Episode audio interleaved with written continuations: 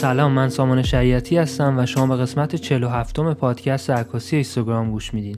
خب کم کم داریم به قسمت پنجم پادکست نزدیک میشیم و می‌خواستم قبل از اینکه با هم به مصاحبه پرباری که با آقای حمید ابراهیم نیا داشتیم گوش بدیم ازتون بخوام که اگر توی این دو سه سالی که پادکست اینستاگرام داره منتشر میشه شنونده ما بودید لطف کنید یه پیام صوتی توی تلگرام یا اینستاگرام برای من بفرستید و بگید که با کدوم قسمت یا مهمان برنامه بیشتر ارتباط برقرار کردین و مطلب ازش یاد گرفتید. و لطفا اگر تونستید دلیلش رو هم برامون بگید. خب اگر لطف کنید و به اندازه کافی برامون پیام صوتی بفرستید یک کلیپ کوتاه از این مجموعه پیام ها درست می‌کنیم که یادگاری بمونه. خب برگردیم به این قسمت که راجع به دنیای جذاب VFX هست و حاصل گفتگوی من با آقای حمید ابراهیم نیاست ایشون سالهاست که توی زمینه جلوه های بسری فعالیت می‌کنن و احتمالا کارهایشون رو توی اینستاگرام دیده باشین که جدیدا viral هم شدن.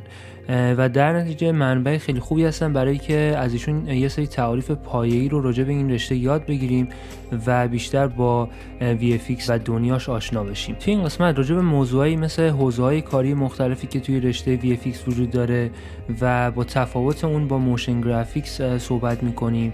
علاوه بر این از آقای ابراهیم نیا راجع به نحوه شکلگیری یه پروژه تبلیغاتی تاثیر VR و AR روی این رشته و همینطور همکاری ایشون با شرکت ها و هنرمندهای خارجی صحبت می‌کنیم. خب بریم قسمت رو گوش بدیم ببینیم چی میشه.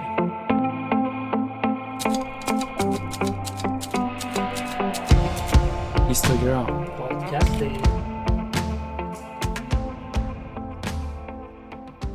من حمید ابراهیم نیا هستم متولد سال 62 کارشناسی ارشد مهندسی مواد دارم و فارغ التحصیل دانشگاه صنعتی شریف هستم. این که به چه دلیلی و چه جوری شد که من به این حوزه در واقع علاقه من شدم این بود که کلا من به حوزه فضاهای علمی تخیلی و ژانرهای غیر واقعی و حوزه های تخیلی خیلی علاقه من بودم. از همون دوران حالا راهنمایی دبیرستان کلا خیلی دوست داشتم. این حوزه بزرگترین ویژگی رو که در اختیارت قرار میده می‌دونی که فضایی رو که دوست داری و از نظر بسری اون چیزی رو که دوست داری ببینی و در واقعیت وجود نداره می‌تونی خلقش کنی. یعنی این ابزار رو در اختیار تو قرار میده تا هر اون چیزی که تو ذهن تخیل زدی و دوست داری اون رو در واقع به همه نشون بدی در واقع می‌تونی با استفاده از ابزارها و نرم افزارهایی که وجود داره در واقع اون رو خلق کنی. خب خیلی دوست دارم بدونم چی شد که تصمیم گرفتین این رو به عنوان یک حرفه دنبال بکنید و جدیتر پیگیریش بکنید. در واقع می‌تونی گفتش در ابتدا من به حوزه گرافیک علاقه من شدم و همزمان با ورود به حالا دانشگاه میشه سال 81 در واقع شروع کردم به ابزارهای گرافیکی یاد گرفتم و حوزه گرافیک رو در واقع شروع کردم. یک دو سال بعدش با تدوین آشنا شدم و در واقع یعنی شیفت کردم به سمت از حالت تصویر به حالت ویدیو. و بعد کم کم با 3D Max من یادم که آشنا شدم. اون زمان تازه CD های 3D Max آموزشاش کم کم اومد و این که مثلا میشه دوروبر سال 84 اینا فکر می‌کنم. گام بعدی بود که دیگه کلا فهمیدم خب رشته ای به نام مثلا حالا VFX وجود داره و میشه توش فعالیت کرد و کار کرد و حوزه جذابیه. و بعد دیگه به صورت تخصصی وارد کامپوزیت شدم و با After Effects کار کار کردم که میشه سال 85 سال 86 و بعد دیگه در ادامه motion graphic و بعد که دیگه این مقدار توانمند شدم حالا چند سالی هم من در حوزه آموزش و تدریس حوزه motion graphic و جلوه بصری در واقع کار کردم که میشه در واقع سال 89 90 این خط سیری بود که در واقع حالا تو حوزه نرم افزاری و کارهایی بود که کار کردم. آموزش ها رو هم که در واقع تماما بر بستر آموزش های اینترنتی و آنلاین و چیزهایی که کاملا یعنی بدون حضور فیزیکی در یک کلاسی چون وجودم نداشت اون موقع. و دیگه اخیرا هم در چند سال اخیرم که دیگه تمرکزم گذاشتم در حوزه تبلیغات و commercial و تو آژانس های تبلیغاتی فعالیت می‌کنم. خیلی عالی. خب برای کسایی که شاید آشنایی زیادی با این field کاری نداشته باشن میشه بگین تعریفتون از VFX چی هستش و چه کارهایی رو یه VFX artist می‌تونه انجام بده. و علاوه بر اون به motion graphics هم اشاره کردین که دوست دارم بدونم تفاوتش رو با VFX در چی می‌دونین و چطور تعریف میشه. visual effects یا مخففش VFX که در فارسی بهش میگیم جلوه های بصری البته نام های دیگه هم داره که گاهاً به اشتباه استفاده میشه که من اینو باز میگم. مثلا گاهاً می‌بینیم که میگن جلوه های ویژه یا جلوه های ویژه بصری البته اینا زیر مجموعه هم میشن و اینا رو باز یه مقدار دقیقتر توضیح میدم. پس CGI هم توی همین زمینه بله C GI در واقع مخفف computer generated image هستش و هر آن چیزی که در واقعیت وجود نداره و ما خلقش می‌کنیم توسط کامپیوتر یعنی حتی یک تصویری که توسط فتوشاپ حالا photo manipulate میشه و خلق میشه اون هم CGI ترقی میشه. چه برسه به اینکه حالا جلوه های بسری که روی فیلم ها پیاده میشه یا در واقع هر نوع اتفاقی که با کامپیوتر اضافه شه. حالا چون فهمیدید که یه مقدار بازتر یه توضیح بدم حالا می‌تونم بگم که جلوه های در واقع حالا ویژه یا جلوه های بسری که حالا بخوام روی عبارتش خیلی چیز نکنیم به دو دسته کلی و مهم SPFX و DFX تقسیم بندی میشه. البته گروه بندی های دیگه ای دارن ولی اصلیاش این هست. که اینا باید در واقع تفاوتش معلوم بشه و خیلی هم ممکنه بین این دوتا در واقع اون مرز رو قائل نشن. SPFX همون جلوه های ویژه میدانی است یا اسپشیال افکتس جلوه ویژه میدانی منظور چی هستش؟ این هستش که در حین فیلم برداری و قبل از اینکه در واقع فیلم بره وارد پروسه کار با کامپیوتر و اضافه کردن افکت بشه در خود مرحله فیلم برداری هر جلوه ای که اضافه میشه مثل سکانس های انفجار یا محلی که مثلا نیاز به بارون مصنوعی هستش یا اضافه کردن قبار توسط حالا دستگاه در خود محل فیلمبرداری به این میگن SPFX یا جلوه های در واقع جلوه ویژه که میگن منظور این هستش. یا مثلا وقتی که یه بازیگر رو به این چیزا وصل می‌کنن و میکشنش مثل تو فیلم ماتریکس دیده بودیم اونه اونم جزء همینه حساب بله میشه. بله دقیقا هر چیزی که در حین فیلم برداری در واقع کمک می‌کنه یا ابزارهای فیزیکی که وجود داره و کمک می‌کنه تا ما یک از طریق اون یک صحنه غیر واقعی رو به وجود بیاریم. دقیقا اون به اون میگن جلوه های ویژه یا SPFX از اون طرف در واقع فیلم که گرفته میشه و بعد در واقع داخل کامپیوتر روش افکت اضافه میشه و پردازش میشه به اون مرحله میگن DFX البته این اصطلاح خیلی رایج نیست ولی اصطلاح علمیش همین هستش. یا digital effects. که در واقع جلوه های دیجیتالی یا جلوه های بصری دیجیتالی هست یا همون CGI ی که میگن اضافه میشه این مرحله هستش. حالا ما چیزهای دیگه هم داریم به نام mocap یا motion capture که حتما دیدید که افرادی هستن که لباس مخصوصی میپوشن روی اون لباس یه سری نقاط روشن وجود داره و توی محیط استودیو حرکت می‌کنن. اینم خیلی استفاده میشه تو جلوه ویژه که در واقع حالا حرکت بدن در واقع اون شخصی که این لباس میپوشه تماما در لحظه به کامپیوتر منتقل میشه و میشه اون رو به یه در واقع یک مدل 3D حالا می‌تونه یه کاراکتر انسانی باشه ربات باشه یا حیوان باشه و اونو منتقل به تمام اون حرکات مستقیما میاد. یا ما خود animate کردن رو داریم animate های دو بعدی animate های سه بعدی یا تکنیک matte painting رو داریم که در واقع در فیلم هایی که می‌بینید که انتهای تصویر در واقع بکراند تصویر یا افق می‌بینید که یک فضایی خلق شده آسمونی داره و یا مثلا کوه و لندسکیپش به این شکل هست یا مثلا فیلمی که مثلا فرض کنید که دارن از یه خیابون خیابونی که مثلا انتهاش مشخص است و طولانی هستش گرفته میشه این جلوی تصویر خب مثلا ساختمون وجود داره انتهاش رو پرده سبز می‌ذارن و توسط کامپیوتر اون انتها رو می‌ذارن. به این میگن حوزه matte painting اینم یکی از حوزه خیلی معروف تو حوزه جلوه ویژه. اینا در واقع حالا دسته‌بندی های دیگه هم داره که من حالا گفتم که اون مهمترا رو خدمتتون بگم. خیلی هم رایج هستش اکثر این چیزهایی که گفتین رو. من حالا تو فیلم هایی که می‌بینم همش میشه جای جایش رو مثلا دید که اینا اضافه شده بعداً.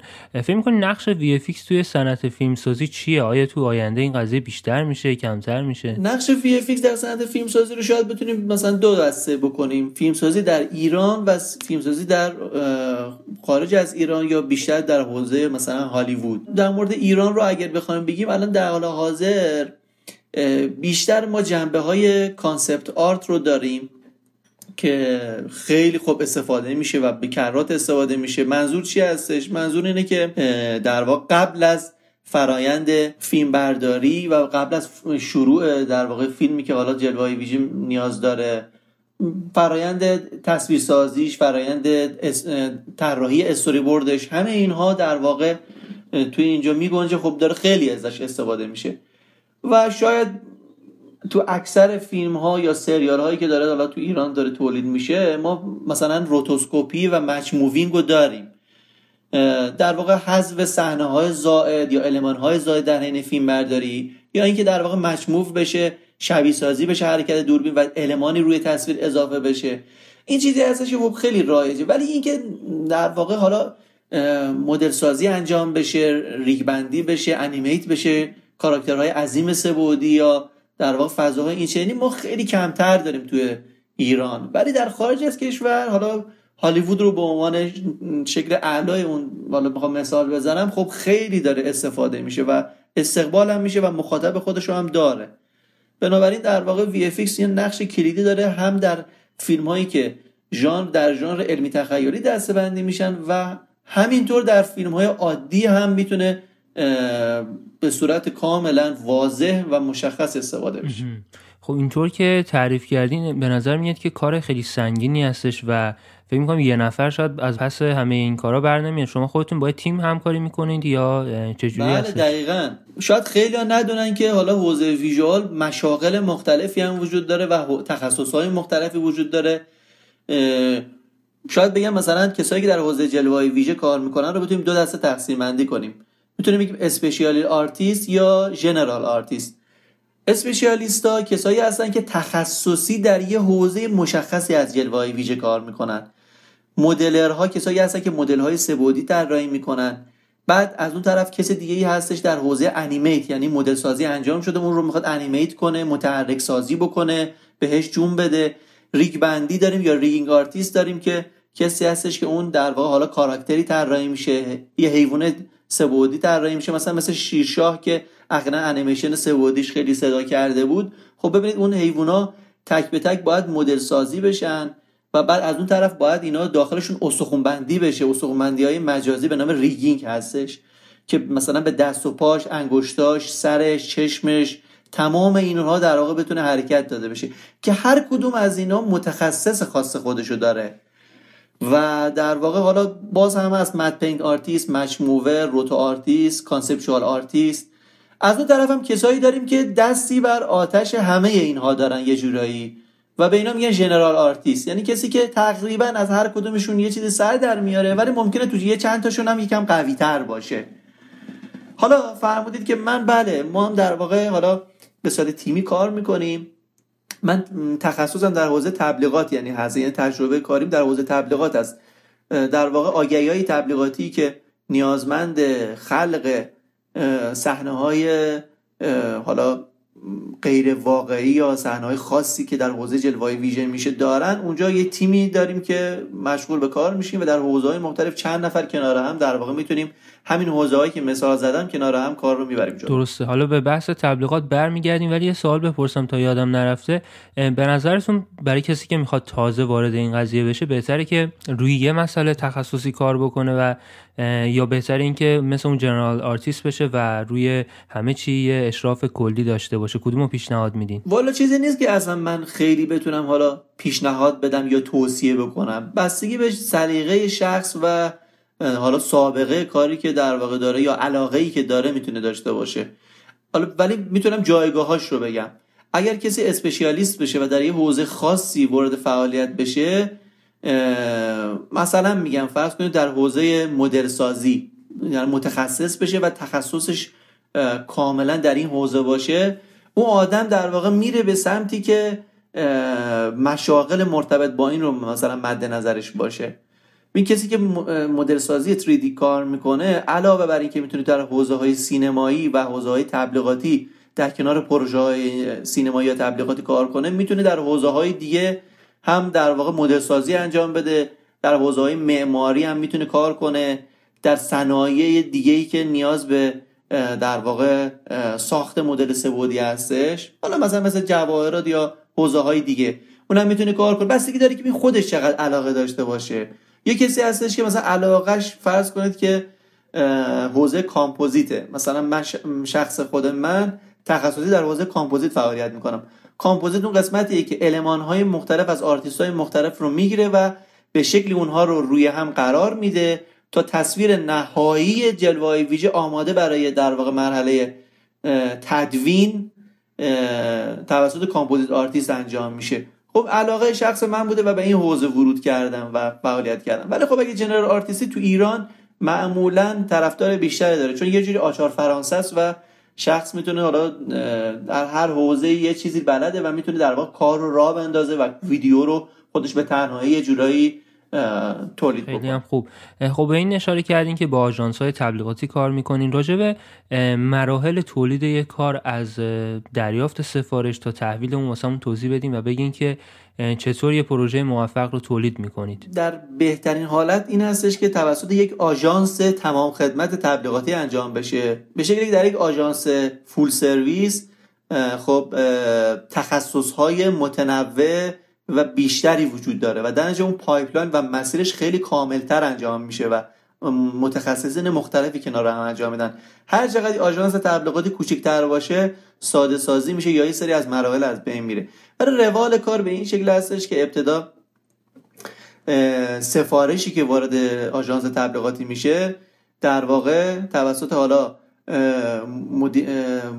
marketing manager در واقع بررسی میشه برنامه ریزی میشه و تعریف پروژه میشه که چه مراحلی باید انجام بشه. اینجا میاد زیر نظر مدیریت پروژه که تمام جنبه هاشو بسنجه و در واقع بیاد و براش برنامه‌ریزی بکنه. بعد ما یه بخشی داریم به نام متخصص استراتژی تبلیغاتی که اون تعیین می‌کنه که چه راهکارها و چه روش هایی وجود داره تا بشه اون چیزی که مد نظر مشتری هستش در واقع چه اپروچ هایی وجود داره. میشه مثلا طریق ایجاد حالا یه سری کمپین بهش رسید که اینها همه توسط حالا تیم استراتژی حالا با وجود جلسات جلساتی که با تیم خلاقیت برگزار میشه و اونها می‌رسه. در نهایت وقتی که کار در واقع تقسیم شد شکسته شد و به یک فرم اجرایی رسید میاد وارد تیم خلاقیت میشه. اونجا حالا ما یه مدیر خلاقیت داریم و تیم و هسته های کوچکتر تیم خلاقیت که تیم های مختلفی می‌تونن باشن. و شروع کنم به ایده پردازی که برای اینکه به اون هدف برسیم چه ایده هایی میشه مطرح بشه و چه کارهایی میشه انجام بشه. بعد از مرحله ایده پردازی بر اساس اینکه حالا خروجیشی می‌خواد باشه مثلا من فرض کنید میگم یک آگهی تبلیغاتی یا حالا به اصطلاح میگن تیزر تبلیغاتی که می‌خواد ساخته بشه نگارش میشه یا در واقع ما نویسنده داریم که میاد کار رو می‌نویسه و یک فرم خروجی نهایی تبدیلش می‌کنه. حالا کار اگر کار تمام CG باشه یا مثلا motion graphic باشه میره وارد در واقع دست supervisor واحد در واقع post production یا واحد CG که اونها در واقع باز تیم‌های مختلفی که دیگه آرتیستا دارن کار می‌کنن کار رو می‌گیره. مثلا میگه که شما مثلا این کار رو طراحی می‌کنی شما مدل سازی می‌کنی شما در واقع حالا animate می‌کنی یا اگر مثلا general artist داره کار می‌کنه که دیگه خودش همه مراحل رو می‌بره. اگر هم که کار نیاز به فیلم برداری داشته باشه خب میره دست کارگردان کارگردان کار رو توسط تیم تولید می‌بره جلو و در نهایت دوباره برمیگرده با واحد post production و در نهایت کار ساخته میشه و دیگه مراحل پایینش ارتباط با مشتری گرفتن feedback و واحد ارتباط با مشتری هستش. خب من داشتم نگاه می‌کردم مجموع کارهایی که انجام دادین بعضیش خب طبیعتا با فیلم برداری عادی قابل فیلم برداری نیست. مثلا توی فیلمی مثل گیم آف ترونز وقتی می‌خوان یه اجدهایی رو بذارن اونجا طبیعتا نمی‌تونن برن اجدهای واقعی بردارن بیارن. ولی خب توی بعضی از فیلم های تبلیغاتی امکان این که اون کاری که داره به وسیله VFX انجام میشه این که توی واقعیت انجامش بدن شاید وجود داشته باشه. مثلا توی فیلم های تبلیغاتی که برای برندهای ایرانی می‌سازن یا مثلا یه یخچالی هستش دارن تبلیغ می‌کنن من دیدم که خیلی از فیلم روی پرده سبز ضبط میشه و بقیهش توی کامپیوتر اضافه میشه. فکر می‌کنیم مزیت این که با کامپیوتر بعضی صحنه ها اضافه بشه نسبت به اینکه توی حالت عادی فیلم برداری بشه چی هستش که اینجور تبلیغات بیشتر به سمت کامپیوتری شدن رفتن؟ تصمیم گیری در خصوص اینکه صحنه ای از حالا ویدیو جلوی دوربین رخ بده یا مثلا شه یا ابزار یا بازیگر یا هر نوع المانی که قرار جلوی تصویر باشه در حین فیلم برداری ازش استفاده بشه. یا اینکه در مراحل جلوه بصری اضافه بشه به عوامل مختلفی بستگی داره. یعنی نمی‌تونیم خیلی کلی بگیم که آره ما می‌تونیم همه چیز جلوی دوربین اجرا کنیم یا نه. همه چیز هم ببریم توی کامپیوتر اجرا کنیم.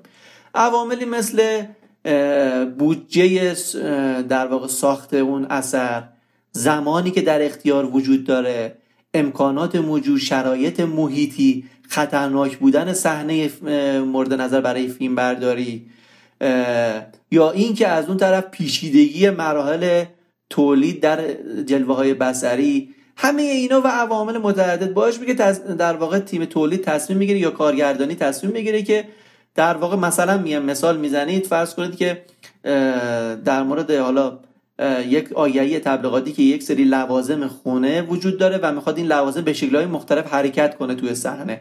اینکه حالا اینها در واقع فیلم برداری بشه ازش حرکت ها به صورت فیزیکی انجام بشه یا نه تمام اینا کامپیوتری باشه همه اینا بستگی داره به اینکه چقدر زمان در اختیار داریم بودجه ما چقدر از و اون عواملی که خدمتتون عرض کردم.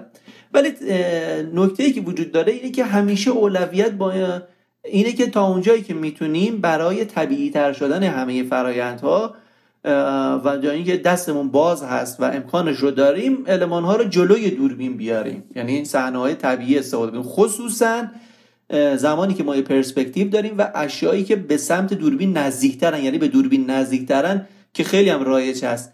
معمولا المانهایی که به دوربین نزدیکتره به خاطر اینکه در پرسپکتیو تغییر حرکت داره و خب دقیقتر هم دیده میشه و جزئیاتش دیده میشه معمولا اونا رو سعی می‌کنن واقعی بسازن و بعد به قول شما با پرده سبز انتهای تصویر و چیزهایی که دورتر هست رو باش خلق می‌کنن. آینده این رشته رو چی می‌بینین؟ چون بزنین سوالم اونطوری بپرسم. من خودم توی عکاسی و فیلم برداری که هستم می‌دونم مثلا چالش های بزرگی که الان این صنعت باش مواجه هستش چی هستش؟ برای رشته شما چطوره؟ الان چه مشکلی هستش که همه دارن تلاش می‌کنن برای اون یه راه حلی پیدا بکنن؟ ببینید خب حوزه جلوه ویژه حوزه پرخرجیه دیگه.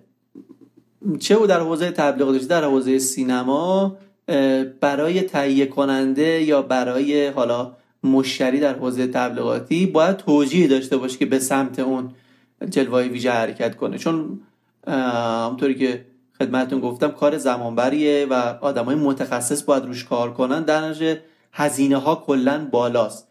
خصوصا اگر که توی مرحله فیلم برداری هم نیاز به تجهیزات خاصی باشه برای فیلم برداری اونها هم پرهزینه است و زمان بره در نتیجه یکی از خب چالش ها در واقع هزینه اجرا است. مثلا بخوام به عنوان مثال براتون یه مثال ملموس در سینمای هالیوود هم بزنم.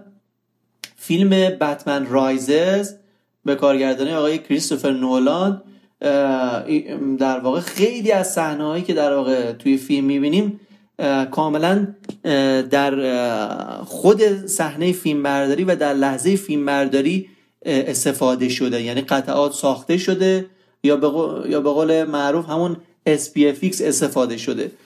به خاطر اینکه خود آقای نولان گفته من هزینهش رو نداشتم که بخوام واقعا بودجه هزینه کنم و در محله جلوای ویژه به اون صحنه ها برسیم. صحنه در واقع حرکت موتور یا خیلی از انفجارها و فضاهایی که اونجا به وجود همه در میدان انجام شده. خب هزینهش مناسب تر بوده. این یکی از چالش های واقعا مهمی هستش که وجود داره. سوال بعدی این هستش که VR و AR که مخفف همون ویرچوال ریالیتی یا آگمنتد ریالیتی هستن اینا توی حوزه کاری شما اصلا وارد شدن یا خیلی ارتباطی به هم دیگه ندارن؟ بله بله. در حوزه VR, AR, XR در این حوزه ها اتفاقا خیلی کارهای قوی داره انجام میشه و خیلی هم حوزه جلوه ویژه توش کاربرد پیدا کرده. مثلا الان اخیرا ما در حوزه 3D پینتینگ داریم که داره کار میشه و آثار هنری و کارهای خلاقانه خیلی خوبی انجام میشه. در حوزه بازی ها خیلی استفاده میشه. در حوزه اپلیکیشن ها داره استفاده میشه. ملموس ترین حالتش فیلترهایی هستش که حالا روی صورت پیاده میشه. حالا توی شبکه های مجازی یا اپلیکیشن های مختلف افکت هایی که اضافه میشه اینا همه از مسیر VFX داره میاد دیگه. در نتیجه های خیلی ملموسی توی این صنعت ما داریم می‌بینیم و رشد خیلی خوبی هم داشته. اتفاقا من خودم هم در حوزه concept art تو این زمینه خیلی کار اجرا کردم و حتی یه کارم برای مجموعه یه مجموعه به نام مرج تو امریکا اجرا کردم که کارشون در حوزه AR هست و محصولات حالا حوزه آموزشی رو طراحی می‌کنن. خب می‌دونم که با هنرمندا و شرکت های خارجی هم قبلا همکاری کردین.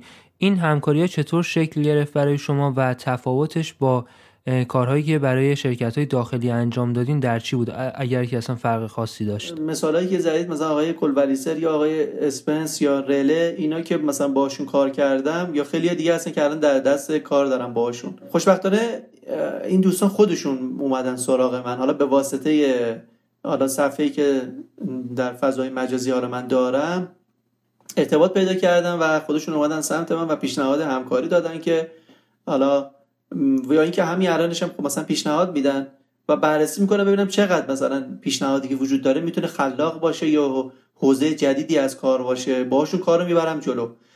بعضی موقع کار کردن با سلبریتی ها یا در واقع ها توی فضای مجازی جنبه marketing ی هم پیدا می‌کنه. یعنی من به حتی کسایی توصیه می‌کنم اگر که دوست دارن رشد کنن حتی اگر شده دنبال برقراری رابطه business ی نباشن. برای یه آرتیست یا کسی که خودشون دوستش دارن یا اینکه کار هنریشو میپسندن کار کنن باشون همکاری کنن و کاری که داره خیلی دارن انجام میدن. به این واسطه معروف میشن و حتی صفحاتشون پربازدید میشه و چهره میشن حتی.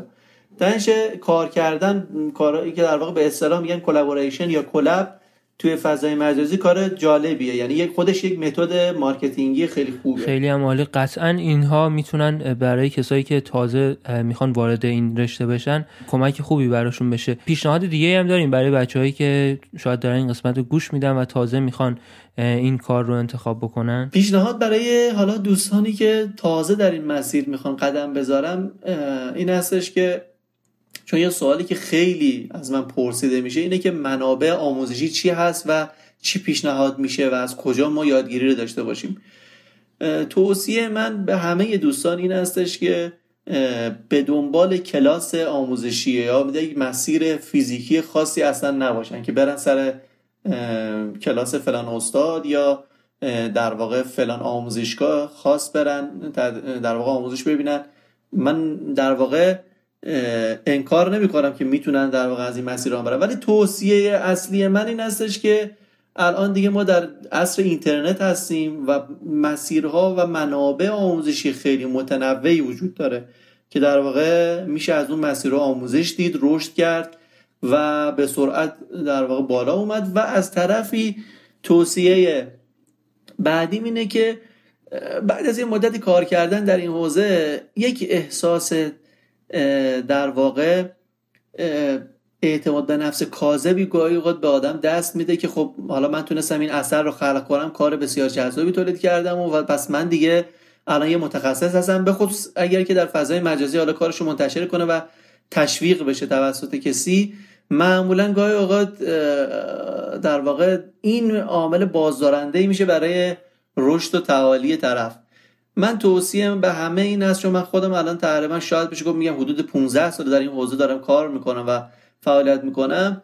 چالش خود من همین آموزش هست و به صورت روزانه هر روز در حال آموزش و یادگیری جدید هستم. چون به قدری وسیع هستش و دائما در حال آپدیت شدن هستش هر روز باید آموزشی و تکنیک های جدید رو یاد گرفت. پس بنابراین باید هر روز ما آموزش ببینیم و کار جدید و تکنیک جدید یاد بگیریم.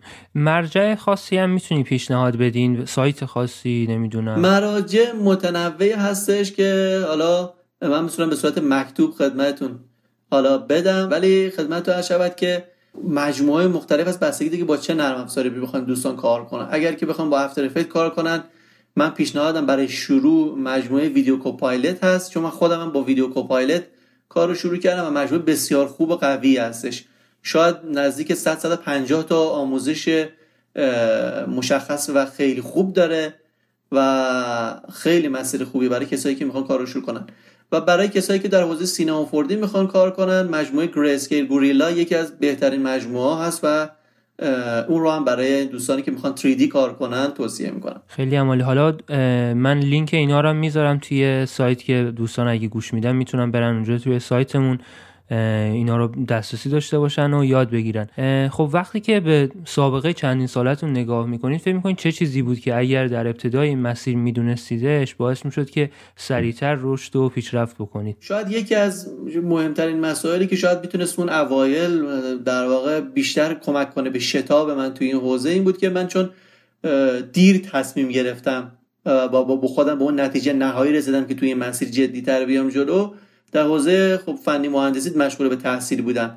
شاید اگر از اون اوایل جدی به این مسیر اعتماد می‌کردم و به خودم اعتماد می‌کردم برای رشد خودم تمرکز خودم رو روی همین حوزه میذاشتم. شاید من دوره که مشغول به تحصیلات کارشناسی و کارشناسی ارشد بودم یه تایم شاید 7 ساله 9 ساله میشه که اون تایم رو وقت زیادی از من رو گرفت. و الان در حال حاضر در حوزه‌ای که دارم فعالیت می‌کنم تأثیری برای من نداره دیگه. یعنی جز جنبه های آموزش های عمومی مهندسی یا اون فضاهایی که به واسطه ارتباط اجتماعی تو دانشگاه ایجاد میشه اونها فقط می‌تونه مفید باشه. ولی اون تحصیلات و اون علومی که اونجا بود و شاید اگر من زودتر تصمیم می‌گرفتم بنابراین به همه بچه هم توصیه می‌کنم که واقعا اگه کسی می‌خواد تصمیم بگیره قاطعانه تصمیم بگیره و تمرکز کنه رو اون حوزه آموزشی خودش. دقیقا. فکر کنم یکی از مشکلاتی که داریم اینه که توی اون سالهایی که بچه ها می‌خوان از دبیرستان وارد دنیای واقعی بشن یا رشتهشون انتخاب بکنن این آموزش ها خیلی داده نمیشه. یعنی همه میگن آقا اگه ریاضیت خوبه برو ریاضی اگه مثلا حفظیاتت خوبه برو تجربی دیگه. کسی به این فکر نمی‌کنه. آقا شاید یه نفر بخواد بره VFX artist بشه اصلا. نمی‌دونم حالا نظرتون چی باشه. بله. خب چون این این حوزه ها حوزه هایی هستن که خصوصا در دوره ای که من تو این حوزه می‌خواستم قدم بذارم اصلا هیچ نوع مرجعیتی وجود نداشت. یعنی صرف علاقه من بود و همه عوامل بر ضد من بود که بخوام توی این حوزه برم. رشته رشته های متنوع دانشگاهی وجود داره با آتیه هایی که در واقع حالا حالا چشم که ترسیم میشه توسط خانواده یا توسط اجتماع مسیر رو باز می‌کنه که حتما باید در یک رشته به خصوص خاصی یا مثلا در رشته های پزشکی یا در رشته های مهندسی یا علوم انسانی فرقی نمی‌کنه. رشته های خاص و چیزی. و در واقع رشته های نوظهوری که الان ما داریم مثل همین حوزه جلوه بصری تکنولوژی های روز و یا کسب و کارهای مبتنی بر اینترنت مثل حوزه digital marketing. اینا حوزه های بروزی هستش که تحصیل و یا در واقع خودآموزی در این زمینه و فعالیت در این زمینه در واقع آتیه آتیه طرف کاملا تضمین می‌کنه. یعنی اینو باید یه جوری باشه که حالا هم خانواده ها مطلع باشن و هم فضاهای آموزشی به سمتی بره که این مسیرها در واقع روشن بشه برای همه. برنامهتون برای چند وقت آینده توی این رشته کاری چی هستش؟ آیا دوست دارین تمرکز بکنین روی همین فیلم های تبلیغاتی یا دوست دارین بیشتر وارد فیلم های سینمایی و اونطور مسائل بشین؟ حقیقتش من خودم خیلی علاقه به حوزه سینما ندارم. اون اوایلم که کارو شروع می‌کردم اصلا نمی‌دونستم که حوزه تبلیغات وجود داره. و در واقع علاقه من به اون سینما بود. ولی واقعیتش اینه که جو حاکم بر فضای سینمایی خصوصا در داخل کشور و همینطور بعدا آشنا شدم که حالا خارج از کشورم چه شرایطی داره. و به این نتیجه رسیدم که روحیات من خیلی حالا با حوزه پروژه سینمایی درگیر نیست. بیشتر دوست دارم که در حوزه تبلیغات یا اجرای پروژه های شخصی خودم اون چیزهایی که مد نظر خودمه و دوستشون دارم اونا رو خلق کنم در واقع کار کنم. ترجیح میدم که در آینده تمرکز داشته باشم روی یک سری مسائل جدیدتر روی کرده جدیدتر و حتی چند تا سناریو دارم که برای پروژه شخصی دوست دارم اونا رو اجرا کنم و توی در واقع حالا شاید چند تا جشنواره هم شرکت کنم. به خاطر اینکه خودم علاقم به پروژه های کوچکتر و پروژه های خلاقانه تر است. تا اینکه درگیر حالا یک پروژه خیلی عظیمی بشم که شاید در واقع کمتر بتونم اثرگذار باشم. راجع به پروژه های شخصی که تا حالا تو این رشته کار کردین هم یه توضیح برام می‌دید پروژه شخصی یعنی که پروژه‌ای که مشتری به شما سفارش نمیده. یعنی شما یه تایمی می‌ذاری برای اینکه ایده ای داری و در واقع موضوعی هستش که دوست داری خلقش کنی به وجود بیاریش برای اینکه همه ببینن و همونطوری که تو کیف کردی بقیه هم ببینن لذت ببرن. و نتایج خوبی هم می‌تونه برات داشته باشه. می‌تونه در واقع وقتی که منتشر می‌کنی بقیه ببینن و هنر تو رو ببینن. شما از طریق اون کار شخصی می‌تونی ایده خودت رو به همه نشون بدی و از طریقی از طرفی ابزارها و توانمندی هایی رو که داری نشون بدی. ولی خب شاید انتفاع مالی در لحظه برات نداشته باشه. مسیر سازی می‌کنه برای marketing. ولی خب پروژه‌ای که سفارش می‌گیری که قاعدتا مشخصه دیگه. مشتری به شما یه سفارشی به خصوص میده و یه کاری رو که باید انجام بدی و ممکنه دوستم نداشته باشی اون پروژه رو. و فکر کنم خوبی پروژه های شخصی این هستش که شما یه مشتری نیست که مثلا بهت بگی حتما باید این کار رو انجام بدی و دستت بازتر هستش. می‌تونی میزان خلاقیتی که داری تا هر چقدر که دوست داری ازش استفاده بکنی و همون نهایتا شاید باعث بشه که اصلا کارهای بیشتری بهت پیشنهاد بشه و اون بحث درآمده هم مثلا به دنبالش بیاد. نمی‌دونم نظرتون چیه. دقیقا. یکی دیگه از من در واقع تایید می‌کنم فرمایش شما رو و اضافه می‌کنم که یکی دیگه از مزایای اجرای پروژه شخصی و لانچش و ریلیزش برای عموم در صفحات مجازی اینه که علاوه بر اینکه بقیه با تم و تخصص تو آشنا میشن شما خط دهی می‌کنی به مشتری که تکنیک های تو و ایده های تو رو ببینه و بر اساس ایده هایی که تو به نمایش گذاشتی به تو سفارش بده. اتفاقی هستش که برای من بارها و بارها افتاده.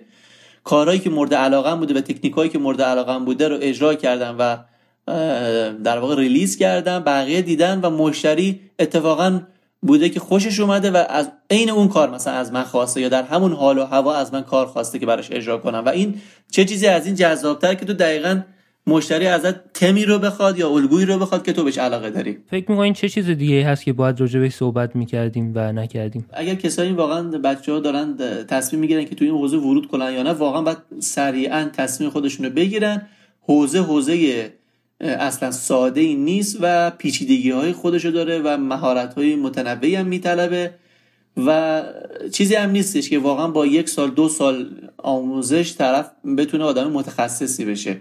نیازمند چندین و چند سال تجربه کاری و فعالیت داره و اگر امکانشو داشته باشن که بتونن کارآموزی در واقع در کنار استادی باشن شرایطی باشه که معمولا نیست این امکان. خیلی سخته. ولی اگر بتونن این کارو برای خودشون فراهم کنن در فضایی باشن که در محل آشنا باشن یکی از بهترین روش های برای اینکه تو این مسیر زودتر و زودتر هم پیشرفت کنن یه سوالی که فکر کنم جاموند این هستش که برای اینکه یه فرد موفقی تو این حوزه بشی چه ویژگی های شخصیتی فکر می‌کنین شاید لازمه که یه فرد داشته باشه؟ چون گفتین که یه کاری که زمان می‌بره شاید مثلا صبور بودن یکی از ویژگی های حتما باید داشته باشه. بله بله. این کار چون پشت کامپیوتر نشستن در واقع به شکل آمیانه بخوایم بگم باید روحیات و خلقیاتشون رو داشته باشن که بخوان ساعتها پشت کامپیوتر بشینن. گاهی آقا شب بیداری داره و معمولا کار که آماده میشه توسط مشتری ادیت های مختلفی می‌خوره. و خودشون رو باید آماده بکنن برای اینکه به حال با همه این چالش در واقع مواجه میشن. و اگر که توی گرفتن پروژه به قول شما صبوری نکنن و تعجیل هم داشته باشن گاهی اوقات می‌بینیم مثلا پروژه خوبی گیرشون نمیاد یا پروژه های نامناسب گیرشون میاد که ممکنه هی در واقع حالا اعتماد به نفسشون هم از دست بدن تو کار یا علاقهشون رو از دست بدن تو کار. پروژه در واقع سبکی هستش که یا در واقع فیلدی هستش که حتما باید صبر و حوصله داشته باشن هم تو یادگیری هم تو اجرای پروژه